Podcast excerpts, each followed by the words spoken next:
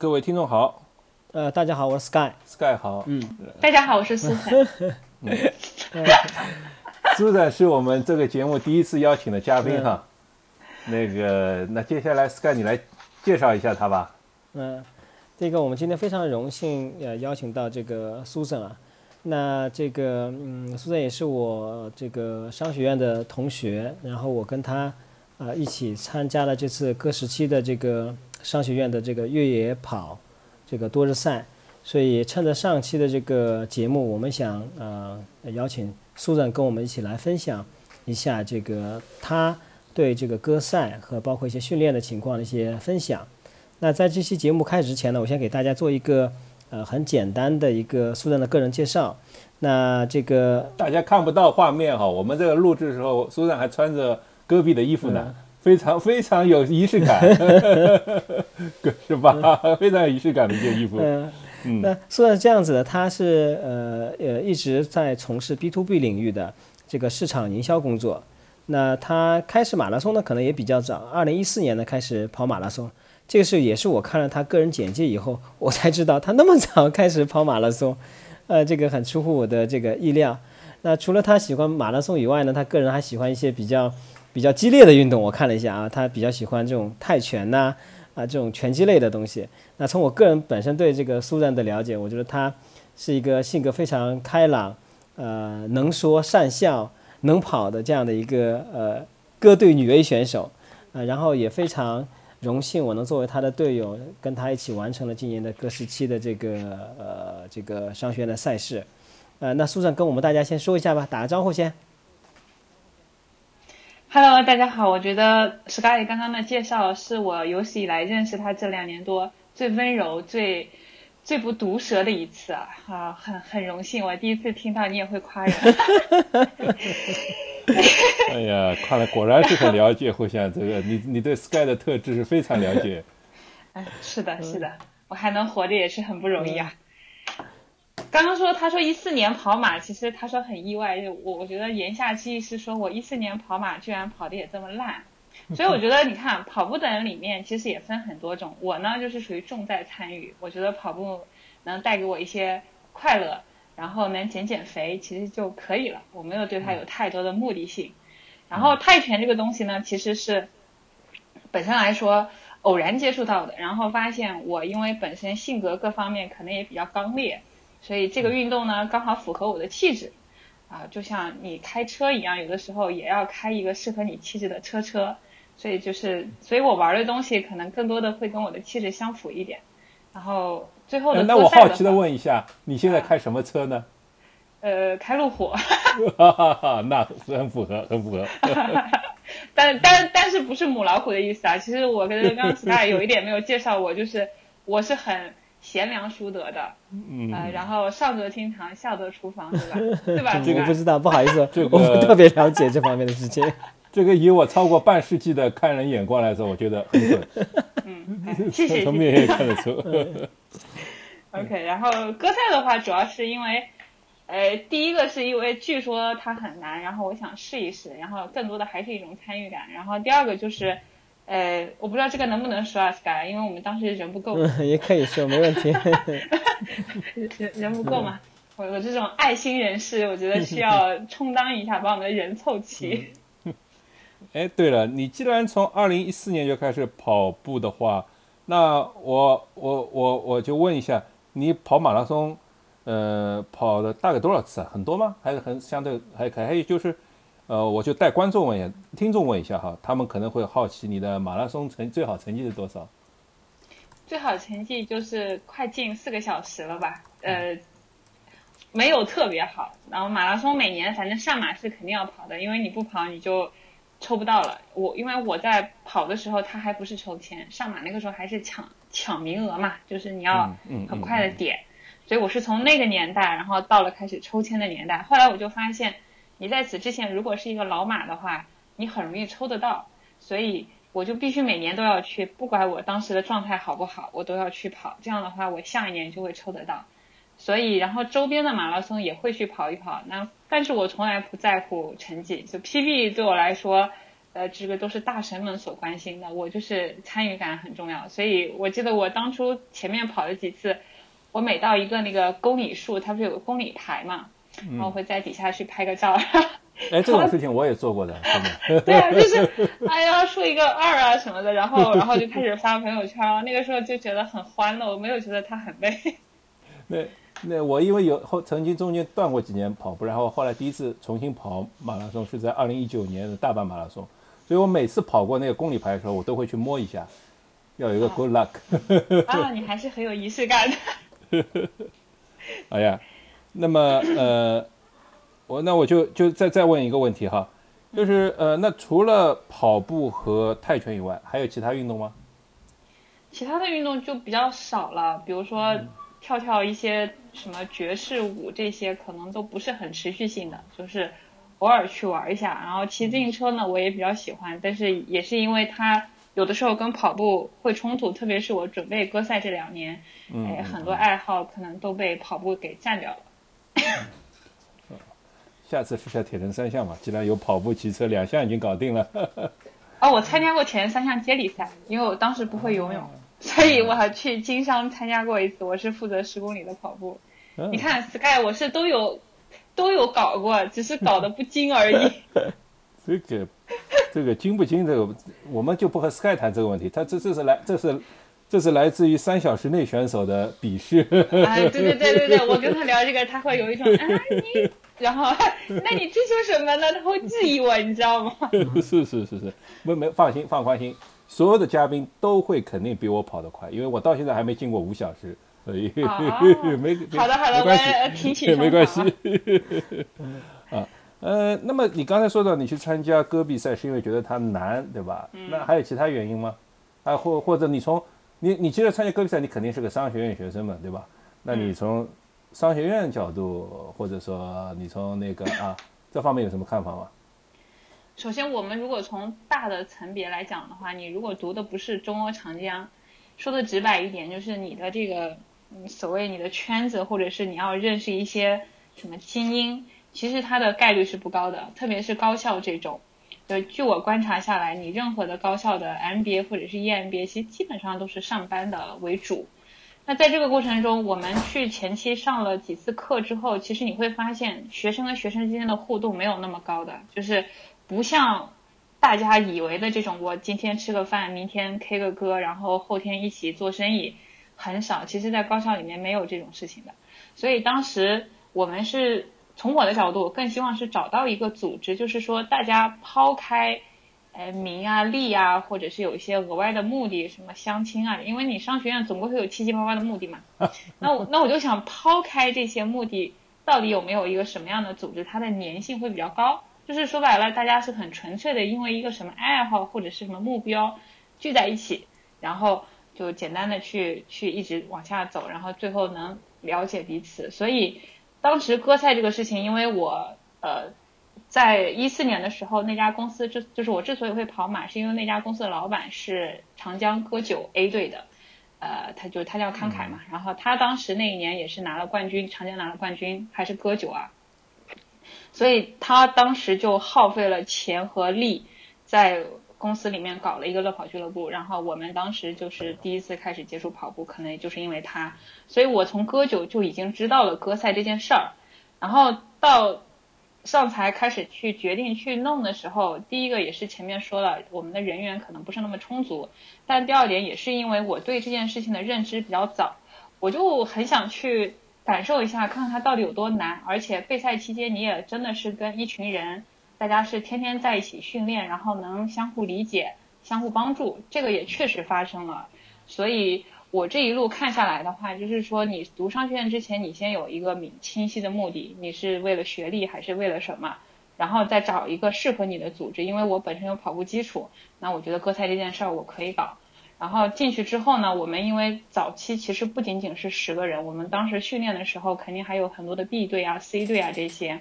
然后这一群人就经常在一起玩在一起之后就很熟悉，然后熟悉之后你会发现我们队的每一个人都很有。特性就是这些特性会让你觉得这个人是值得跟他做朋友的。那那那个时候你也不会，我也不会去打听你是什么工作，你年薪多少，你你离婚了没离婚，二婚还是怎么样？就是那个时候我们不关不关心这些，就就是纯粹的觉得这个人人不错，所以 Sky 是我了解的最后一个人，就是我们队里面，因为因为他比较神秘，所以我是已经了解完其他所有的人之后，我才了解了这个 Sky。所以可能这样的一个过程的话，我会觉得这件事情搞完之后，你会发现，哎，真的还是值得搞的。但是也分不同的学校，因为你在有一些比较厉害的，比如说清北复交这种，你可能是进不了 A 队的，因为它的难度系数更高嘛。但是上财的话，它会有这样的机会让你去 A，那这个其实就是很难得的一个机会。好呀，那那你那你找到了这么多收获哈，那也是很了不起。好，现在呢，我们来个 MBA 的问题，因为我们三个人都至少都读过 MBA，你也是做市场营销对吧？那你怎么看商学院中戈壁这么火呢？这从营销角度或从 MBA 角度来怎么看这个问题的？专业呃专业这个这个专业问题哈，专业问题，专业问题，这个这个问题呢，我说实话，就是应该很多人都会去思考过，也很多人去模仿，因为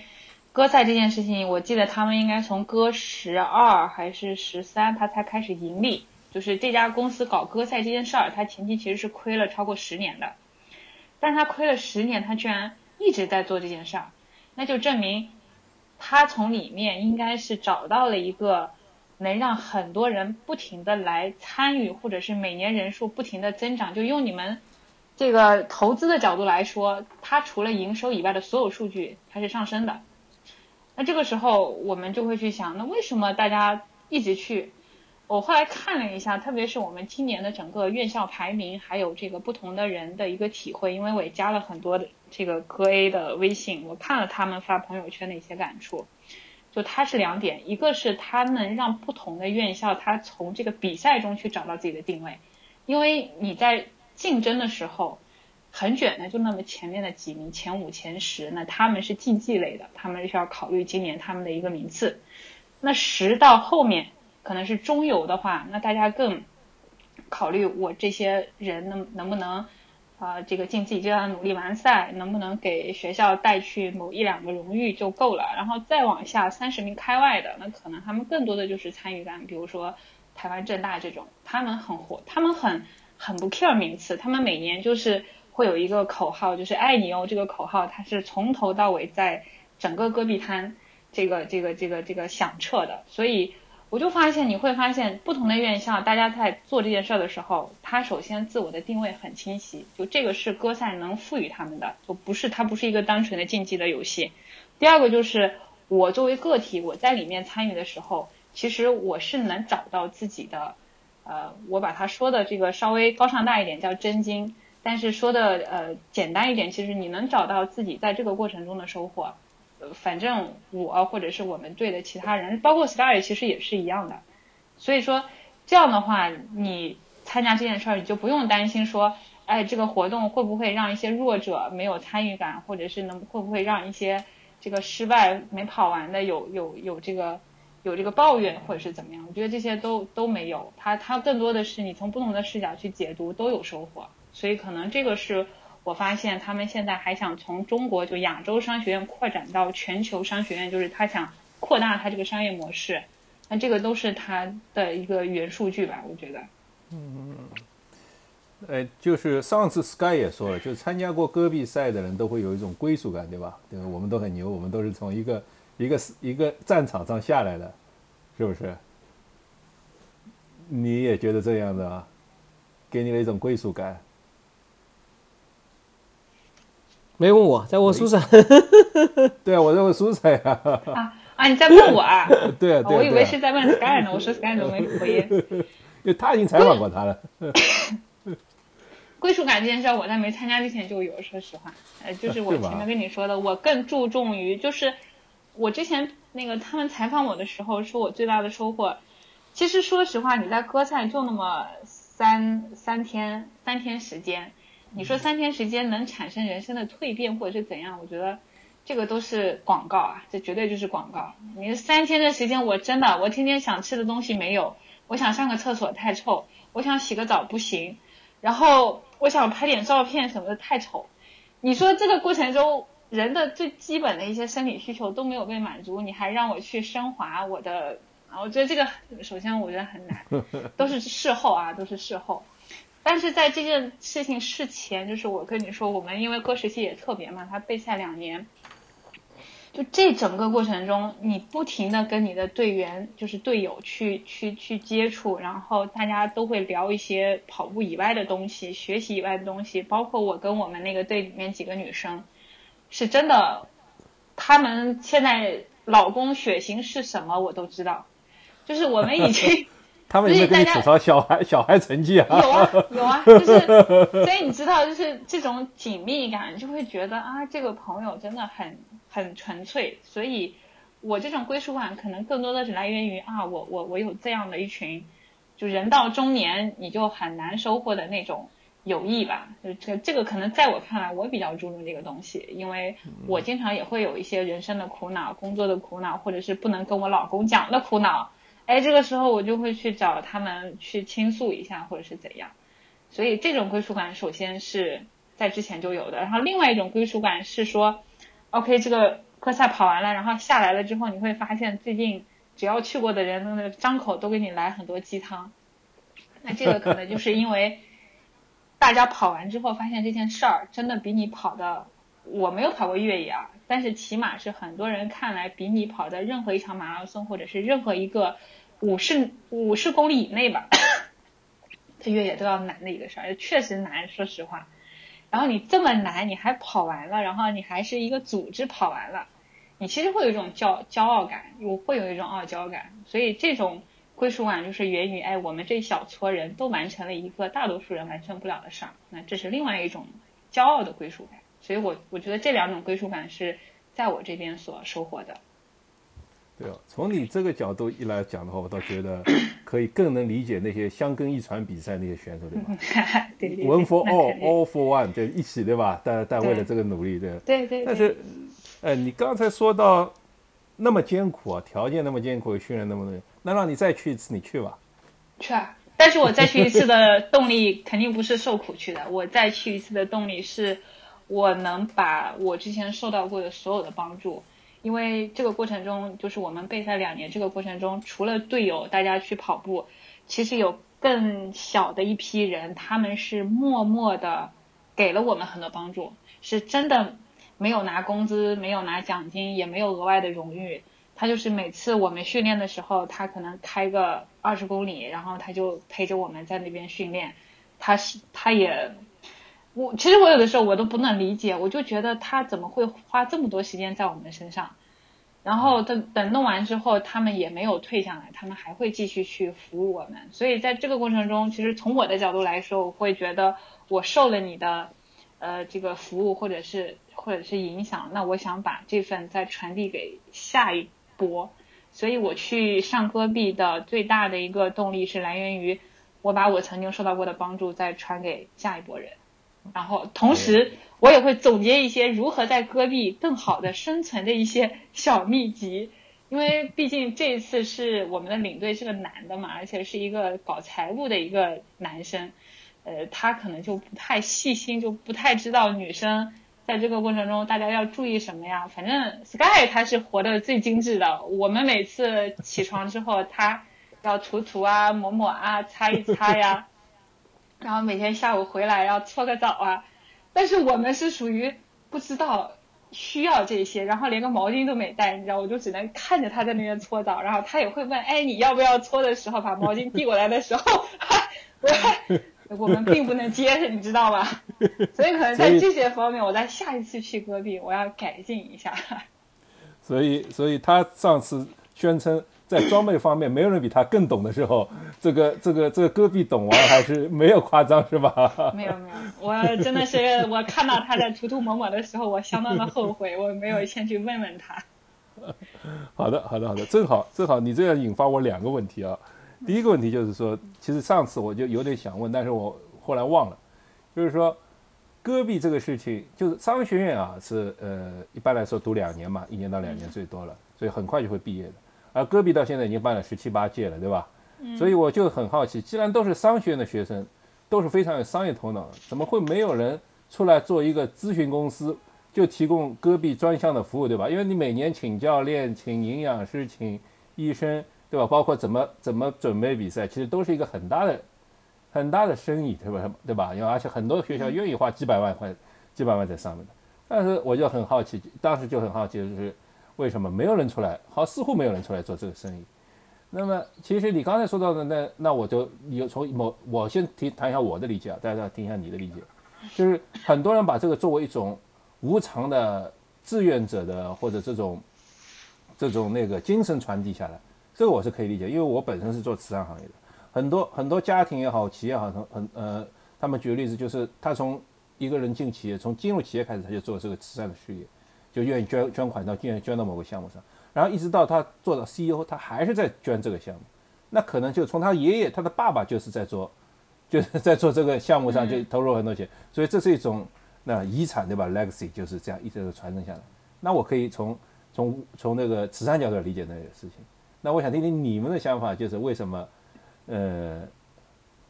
就是我刚才这个问题，就是没有人真没有人做生意吗？好像是没有人做这个生意哈，但其实这个是生意是可以做的呀。其实这个生意 分两波，你刚刚说的第一波就是说在备赛期间有没有人做这个生意？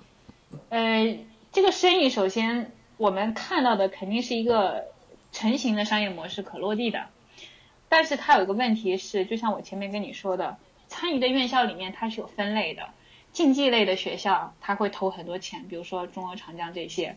那他这个钱肯定是早就花掉了，比如说。教练怎么怎么怎么动，然后每个月他要去一些什么健身房或者是哪里去搞特训什么的，这个首先他们已经一直在搞。那至于是谁在做他们的生意呢？肯定是圈内呃锁死的一些资源嘛，包括什么什么某某教练，或者是带了他们 N 多届的这种，就你很难有另外的一些人或者供应商能介介入进去。这是第一类，他已经生意已经在内部消化掉了。然后第二类就像我们中游这种。中游这种现在最大的问题是说，我们因为成绩是拼不上去的，呃，然后我们又想参与，那这个过程中呢，就会发现有一个很难的地方，就是钱从哪儿来。所以现在我们是要去找赞助商拉赞助，然后学校偶尔也会给一些钱，但是这个是不足以形成一个啊大的产业链的，因为各个学校大家的经费都很紧张。你到底能找多少个赞助商？然后学校到底能出多少的钱？这个其实每一年都是死的，或者说都是固定的，你很难花额外的钱再给我们提供更多的支持了。然后最后一波，那就是纯粹参与感。纯粹参与感呢，它其实，呃，就没有那么强的一个竞技的需求了，所以它可能更多的就是你每年就是这一波人，你愿意去你就交个报名费，你就去参与一下，然后就就完了。所以这个是。比赛之前的这个生意啊，就是目前我看下来的。那比赛之后的生意呢？呃，其实是有人在做的。据我所知，他们在呃割酒，就是割酒的那一届人，呃，是成立了一个跟体育赛事相关的公司，而且这个公司是最早从五百万的注册资金，后来加到了三千万的注册资金。然后他们也做很多跟呃运动相关的一些活动啊，或者是一些项目，还。钱还赚的可以，都是他们那一届的一些人参股的，然后包括我们其实月底要去参加一个浙大搞的比赛，哎，这个也是第十届了，都是基于歌赛之后他们衍生出来的一些项目，所以他们在割赛之后做生意，其实还是有蛮多人都在尝试的，这个是我了解到的。当然，我从我角度，我也我也很想尝试啊，就是你也很想看看这个里面到底还有哪些东西是可以。被变现的呀，或者是能能挖掘出来的一些需求，然后你把它形成一个商业化，这个其实都有人在做。呃，最成功的可能跟我们学校有合作的一个队医啊，他是他是专门帮我们捏捏脚啊什么的，我我就跟他聊的比较多。因为他这个这家工作室最早是开在一个路边的，就是跟你路边吃拉面的那种一样，它是一个路边门店嘛，小门店。我还去过。越来越 越像大保健了，我是。哎，没有没有没有，哎没有，人家是正规的哈，正规的夫妻店。这个这个队医，Sky 认识的，我知道我知道，这个队医很专业啊。然后，但是他去年他的工作室就搬到了汤臣一品，我当时其实有点意外的，那个时候是疫情期间啊。啊，我在想你怎么会在疫情期间，你不仅是扩大了，你还搬到了汤臣一品这种地方，我还然后我就去了一次跟他聊了，他也没有雇人，就他自己，然后他老婆负责看店。然后我当时就反正没有问他的营收，但是我知道他做的业务全部都是跟歌赛队员相关的，因为我们当时学就是歌友会也买了，说一个月你能去按几次，那这个费用都是歌友会或者是学校跟他去结算的。然后到了上一次，我又跟他聊创业的事情，然后我就问他，我说，哎，我说创业过程中你觉得难吗？他说我还是比较幸运的，我一直以来都比较顺。那我就想，那你搬到汤臣一品应该赚的也还不错，就是没有遇到什么现金流问题。所以你看，就是这个过程中你能创业的机会，首先确实很多啊，这个我承认。但是你到底能不能把这个机会变成一个别人？很难复制的，比如说这个队医，他按的东西可能人家就觉得他按的是真不错，然后他就不停的会有很多老的这些队员去找他，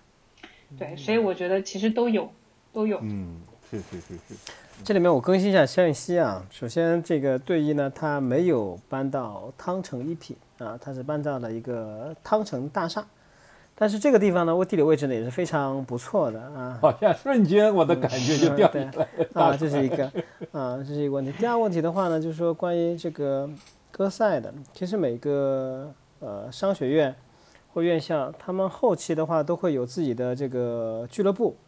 啊，它是通过校友啊或者歌友啊，它组成的这样一个俱乐部去运营这个学校的相关的这个赛事。然后呢，这样的其实从呃组织上或者资金的流动来讲，它都是比较，啊，相对来说比较方便的。呃，比方说，我我我我印象当中可能有四五所或者五六所吧，很多是采取这种模式的，就是他们会有什么，呃，什么我记得什么高远俱乐部啊，什么什么什么俱乐部啊，嗯，他们都会有这样的一个操作的。啊，这是一个。呃，还有一个就是我其实呃对这方面我一直对的对这个呃。戈壁的这个呃相关的周边的服务，我是挺吐槽的。我觉得好像只要挂上这个戈赛或者戈壁挑战赛的，你这个服务就可以溢价的来收费。但至于你的专业性到底怎么样呢？我觉得我是存疑的。就是因为啊，我这个是为戈壁服务的，我这个这个这个啊，这个我 anyway 啊，反正只要你是挂上歌赛的啊，你就可以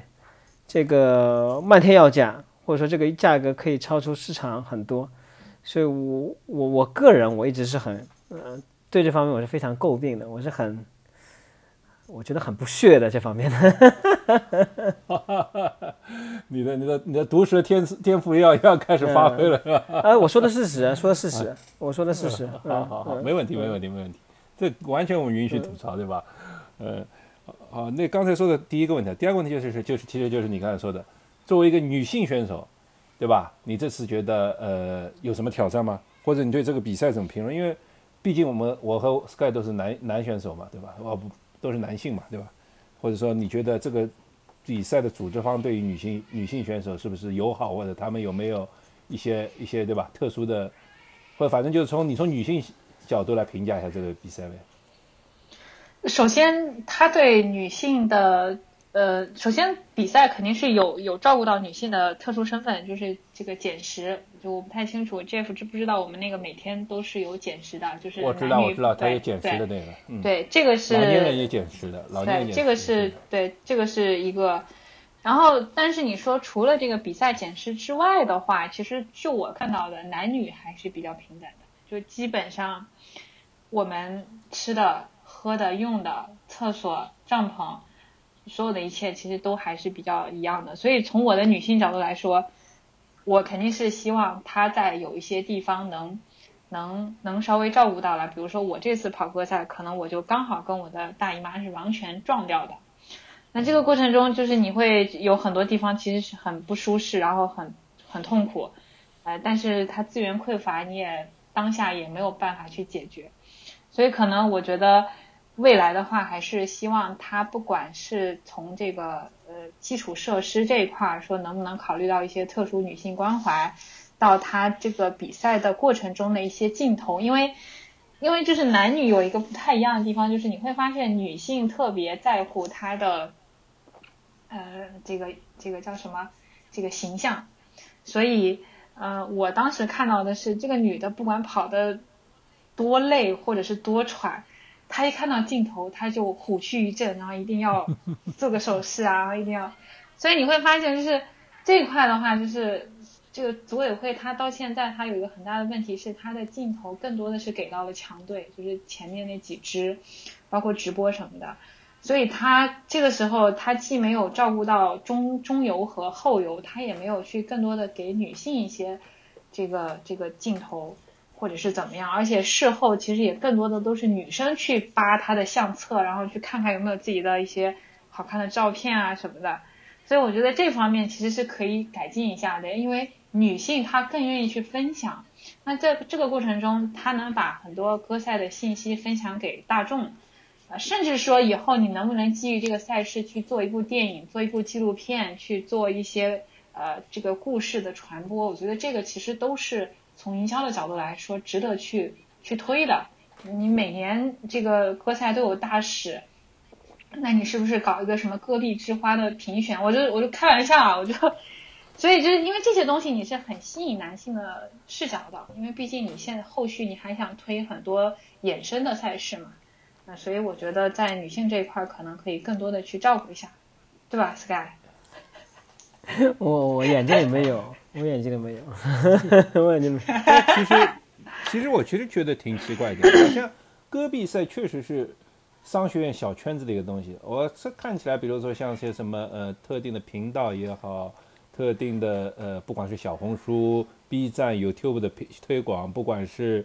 呃，那些纪录纪录片不那个那些影像记录，好像网上是是很少吧？我没如果没搞错的话，几乎看不太到。他好像这个是知行合一吧？那个他这个组委组委会好像就特别不在意这些东西，或者说他一年其他部分就忙其他事情了，到这个时候来搞一下，他好像就没有一个全年的这种宣传计划或者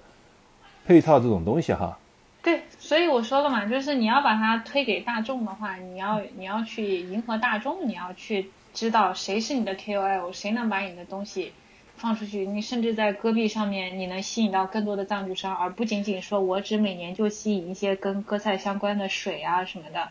那其实你这里面还有很多可以去去有搞头的东西，但是确实也没有弄起来。是啊，是啊，这个办一个商学院比赛，反倒商学商商务方面做的好，商务宣商务和宣传方面做的不太强，这个其实也是蛮奇怪。所以我总觉得这个比赛太直男了，直男的不可思议，就是搞一个好比赛就好了，就搞定了，这个不可思议哈。好的，好的，呃，那么我接下来问题就是说，呃，关于你这次训练你怎么怎么进行的？你是有些什么是训练方面的那个给我们讲讲吗？尤其是我们都知道去年经历了特别困难的一年，对吧？这个对大家都非常大的影响。训练，我先问问。Sky，如果说从你一个旁观者，就是我作为你的队友，你给我的训练打几分？就是满分十分的话，六分。六分，感谢你还及格了，是不是？六分，六分，六分。啊，你看 Jeff 他给我打了六分，就是你就你就知道这个问题呢，我很难回答出一二三。那所以，所以你不要理他，不要理他，不要理他。他是我说过了，他是来自。嗯，我还是那句话，就是歌赛里面，你一开始的目的性是要确定的。我的目的性，我肯定跟鹏哥是不一样的。我既不冲三，我也不，我也不竞技。我其实更多的是我自身的参与感。所以训练对我来说，那首先肯定很痛苦，这个毋庸置疑。呃，冬天太冷，夏天太热而！我有一次夏天跑的时候，他要求那个周二要跑十六公里。我跑到十二公里的时候，我就，我就，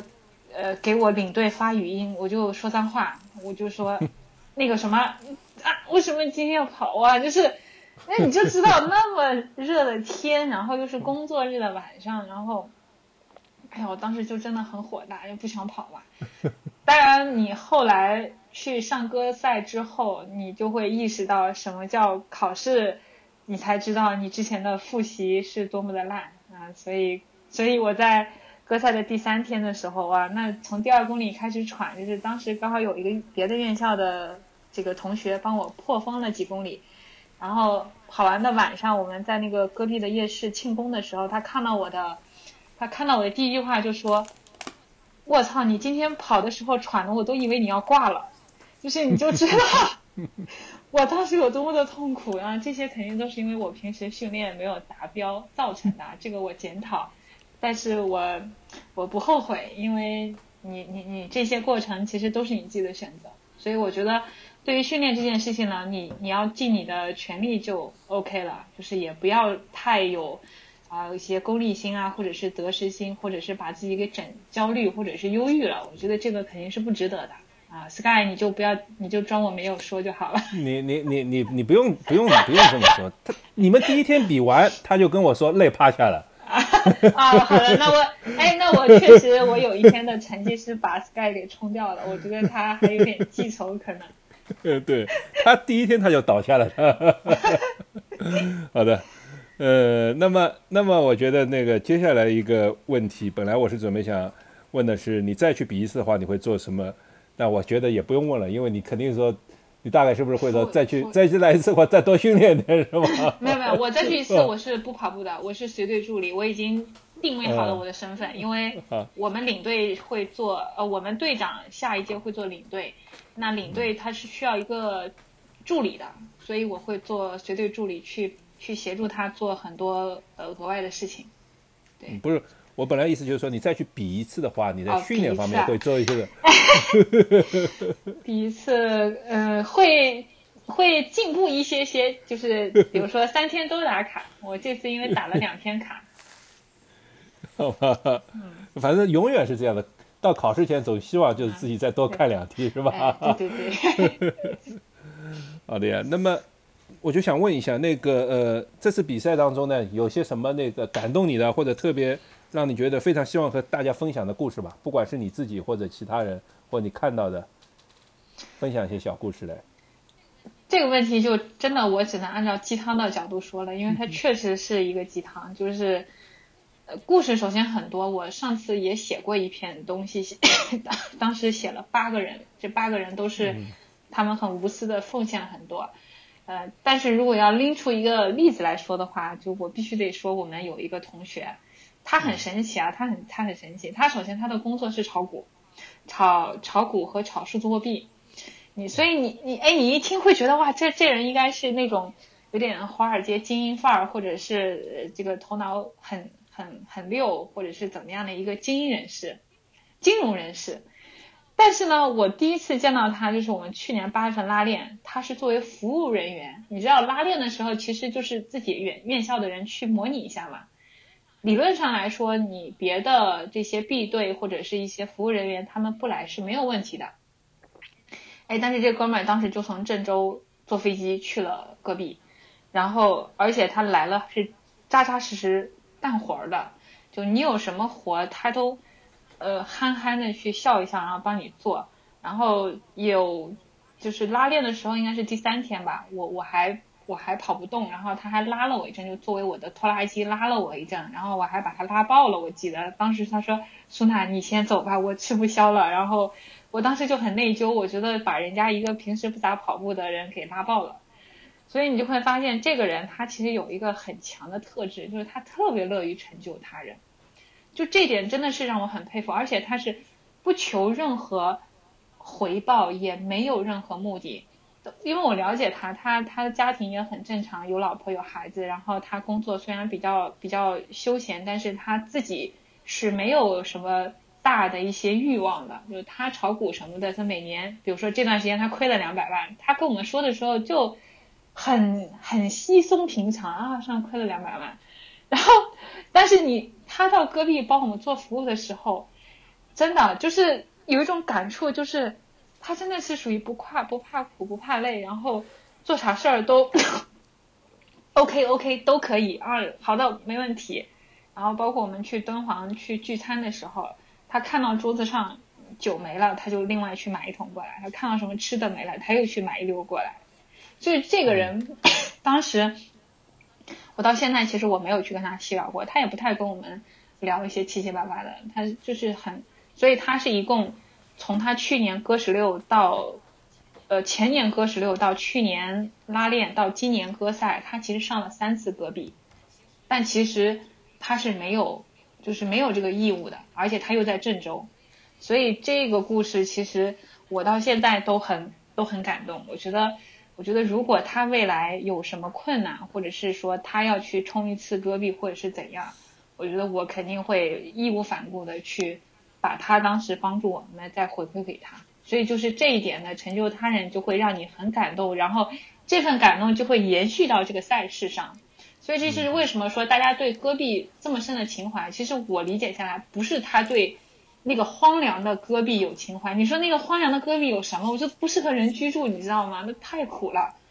但是因为大家在这个很贫瘠的这片土地上，有这么多温暖的人，他是真的不计较，也不抱怨，也不吐槽。就是你让他做啥他就做啥，你不让他做啥他会自己去把所有的活干了。是这些人。就是让我真的觉得好感动，我觉得人间有大爱，你知道吗？就是就觉得哇，还有这么好的人，你都你看 Sky 就笑的就，我很感谢 Sky 在第一天帮我敲敲帐篷的钉子，然后然后他敲的时候，他好像还吐槽说，怎么来这个地方受这个苦，然后我当时就觉得好感动，我觉得毕竟毕竟 Sky 他平时其实还是还是有自己的一些原则的。然后，所以当时我就第二天我看他弄得有点慢，我当时就很想把他帐篷给收掉。我也想帮助他嘛，因为他前一天帮我敲敲钉子了嘛，我是属于有恩要报的那种。但是我这他涂涂抹抹实在太久了，我我实在是等不了了。我说，要不我先去吃饭了，待会儿你自己收吧。对，所以就是就是这种事情，就让你会对呃这个戈壁这整个赛事整个活动会有很大的好感，就是所以。对，就是人人都献出一点爱，所以这个世界才更可爱。对，是。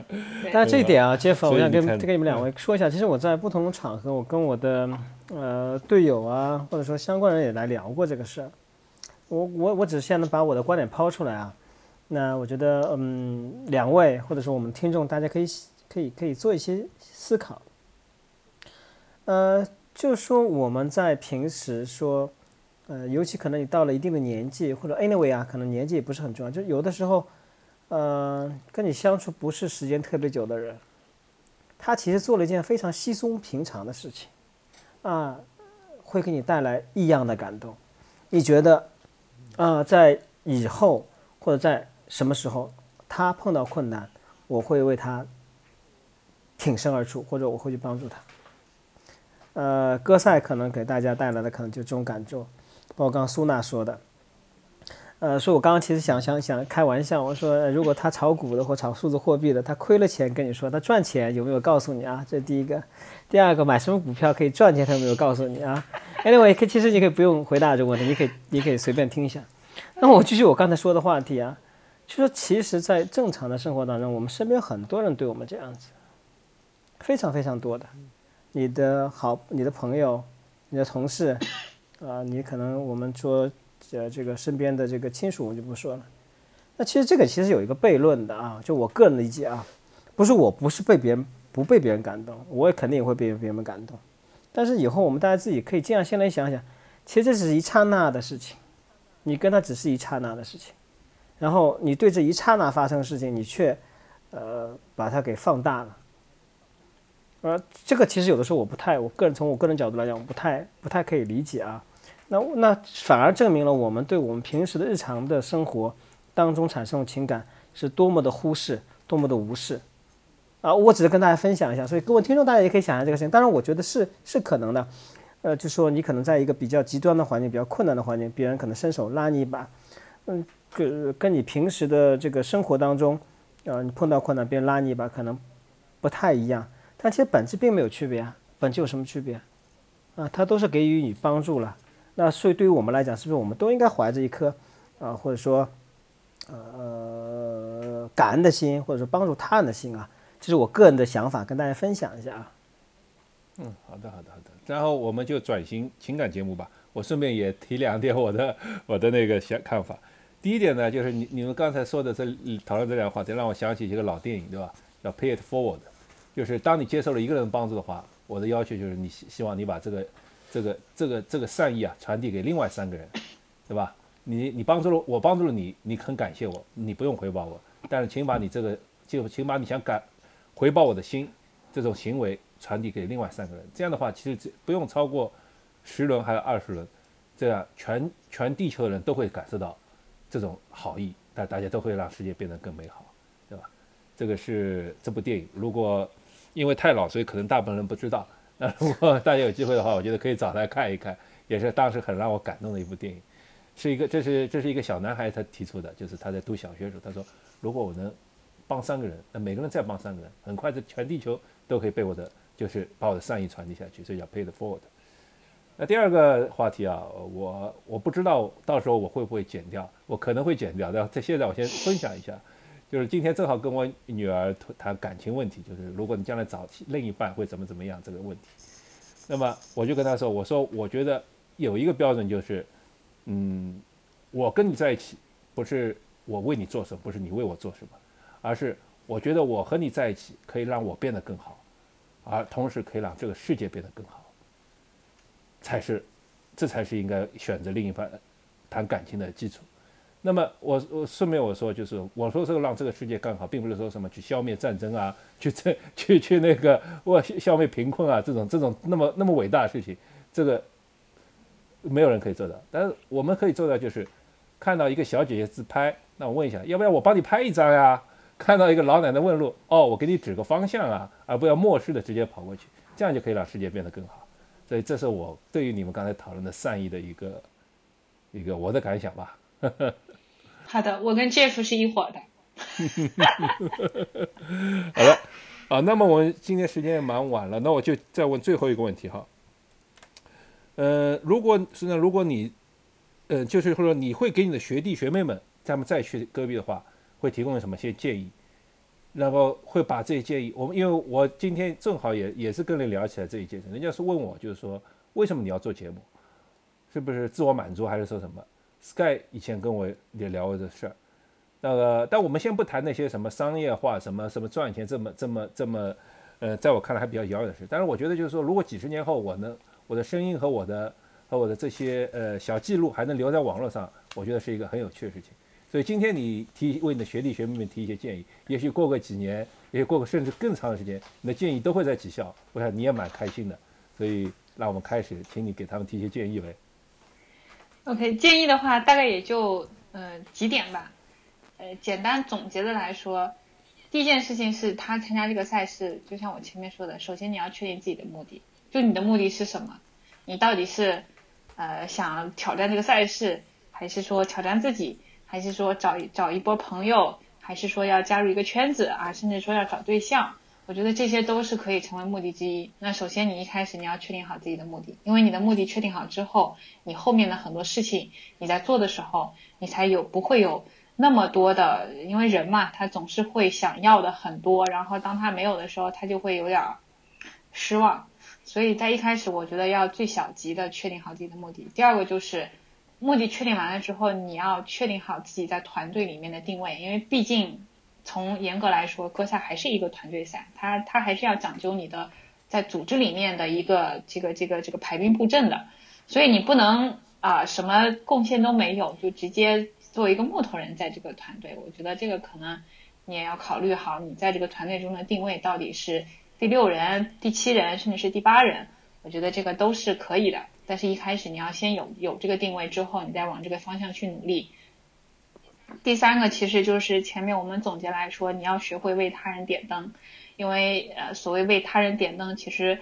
呃，简单来说就是你要付出一些你的时间，或者是你的精力，或者是你的能力。啊，你要去共创这个组织，因为毕竟从中游的院校来说，它的各项经费，它的很多东西其实并不是那么充裕啊，它需要每个人去有一些付出。比如说从我的角度来说，我从一开始他们就发现我写东西还可以，然后呢，我这个性格呢也比较幽默，所以可能潜潜移默化中，我的一个点灯的作用就是，第一个我会去写一些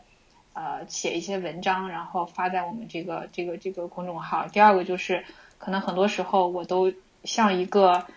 啊，应该怎么说？就是就是像一个这个谐星吧，或者叫幽默当当，在这个氛围里，比如说把 Sky 给调动一下，然后让他多多的参与我们的节节这个这个这个活动，对吧？然后吃饭的时候，我都要争取坐在 Sky 旁边，要给他端茶倒水。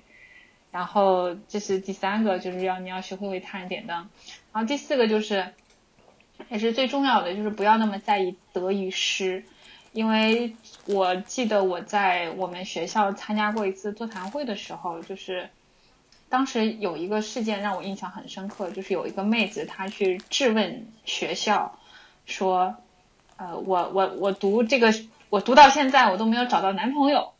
她质问学校说，你们看不搞活动我都找不到男朋友。我当时就在想，哇，这姑娘读这个商学院原来最大的目的是找男朋友。但是你要知道，找男朋友这件事情的不可控因素太多了，而且你去质问校领导说没有搞活动导致你们，这也不是一个因果关系。那所以，所以我说这为什么不在意得得与失？你要放在最后去看，就是你参加歌赛 之前，最小级的目的确定好之后，你不管这个目的有没有达成，你心里是有数的。呃，但你要不确定好的话，那你之后你你花了说说实话，这个报名费也不低，然后这里面的成本也不低，下来也四五万，那你就会啊，我觉得这个没没有收获什么，或者是怎么怎么样，你就会很介意这件事情。所以我我觉得你就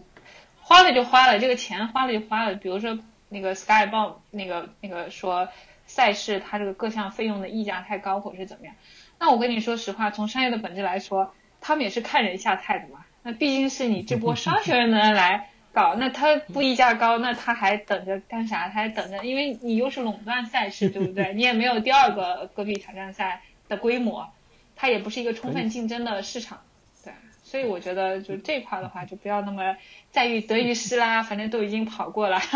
对，人家亏了十几年，总得从你们头上捞回来啊。对。他确实不不那么充分竞争。是啊，这个这个他能亏十几年是不多的。你你你前面讲到是有人来，目的是来找找找男朋友女朋友的。我本来还想问，真的吗？那看来你这样说的是是真的，是这个 这个目的也很好，很好。那么真有成的吗？你们有分到真成的呃，成的是有，成的是有。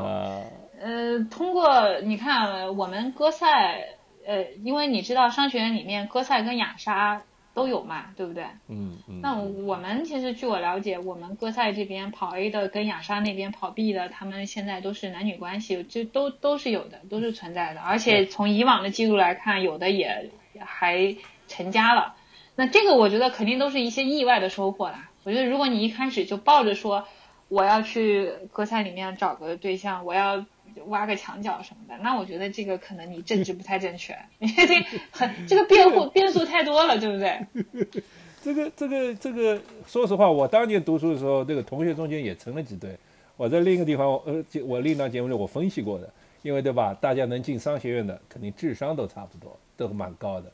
那么人嘛，都比较成功，对吧？都肯定蛮吸引人，都会有一些个人魅力，对吧？能能成为商务。精英的都都比较有个人魅力，对吧？然后嘛，呃，呃，又又日久日久相处，那更容易就产生感情了，对吧？对，这个 Sky 有没有经验呢？我没有经验，我我对这方面，我在商学院对这方面没有任何的没有任何的感觉。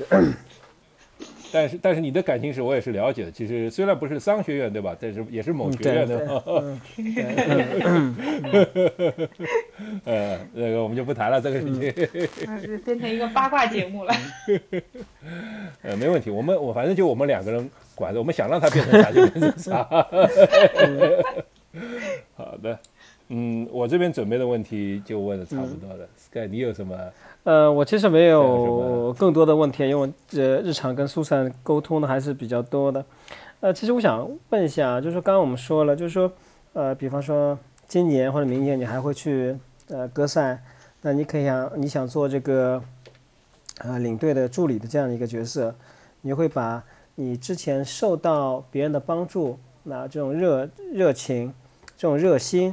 呃这种热爱给它传递下去，呃。当然啊，呃，你也会把你在赛场上和你训练的这些经验分享给你的这个呃身边的这样的人，你的这个下一届的这个戈壁的这些队友们，或者说一起共同去的人，那你也分享了，就说在歌赛上那些普通的人、普通的事，给你这个呃这个不一样的一种感受，啊感动。那其实我的问题是比较简单了，呃，我觉得如果说我们把呃戈壁这个团队，他当初一个比较纯粹的一个组织，或者说彼此之间，呃，你你抛弃了身份，呃，你仅仅就是一个队友啊，可能你是女队的队长，那可能还有男队的队长，那你对你的队友啊，这是组成这样的团队，你从某种角度来讲，就你下次如果让你自己组成团队。你会把哪些东西给，呃，给给给给继续延续下去？哪些东西你可能根本就摒弃，或者你不会去使用的？那我就想听一下这方面啊，你有什么呃跟我们大家分享的吗？沿用的话，其实呃，理论上来说，一般我们用过并且有效的。都可以被沿用，比如说职责的划分，比如说，因为我们每年每个队里面啊，哪些人是队长，哪些人是什么，呃，队委什么之类的，因为这些东西肯定是会沿用，因为因为是自发式的，你有很多额外的一些事，你把它先分配好人的定位之后，你会更容易去去分配给他，嗯，但是摒弃的地方，其实我觉得更多的可能是在于。也不叫摒弃吧，更多的我觉得是它改善的地方，就是在于有一些流程式的东西，或者是一些啊职责类的东西吧。我觉得可能一开始去划分清楚会比较好一些。啊，比如说，因为很多人会陷入一种，哎，你这个人这个事儿做的也还行，那个事儿做的也还行，他可能就会习惯性的把很多事情都压到你这边。那这个过程中，其实你会发现，对方可能第一不一定承载得了，第二是他在做的过程中，他可能也更希望是不是我的其他队友大家也一起能呃参与一下，而不是说我一个人在怎么怎么样。所以这方面，我觉得后续我可能会摒弃原先那种啊，我我跟你熟，或者是你做这个事儿还行，然后我就都堆给你的这种这种方法吧。我可能更想把它做成一种。呃，有边界，然后有个人职责和义务的这么一个一个一个一个流程，就大家事先先说好，那谁从一开始到后面一直是负责哪一块的事情，这个可能是我想把它给梳理清楚的一个地方。对，其他的倒没什么。OK，我没有问题了。嗯，那好呀，那个我觉得我们就用这个来。我给刚刚给戈壁赛想了一个广告词啊，如果你想找到更好的另一半嘛，请来参加戈壁赛。哎，你这个会造成离婚率上升的哈。这个呃，自由选择嘛，这个这个自由选择世界。好，那么呃，那我们今天就这样，谢谢谢谢那个张苏娜，好吗？不客气不客气，哎呀，你还叫了我一个全名，对我叫张苏娜啊，苏珊。嗯。A 零三，我是 A 零三。我在 Sky 后面，Sky 是 A 零二。哦，好吧，Sky 那个你是大将，他他是大将，你是副将，我们都是副将。好，谢谢 Jeff，谢谢 Jeff，嗯，很荣幸，谢谢谢谢大家，好，哎呦，再见，再见各位，好，再见。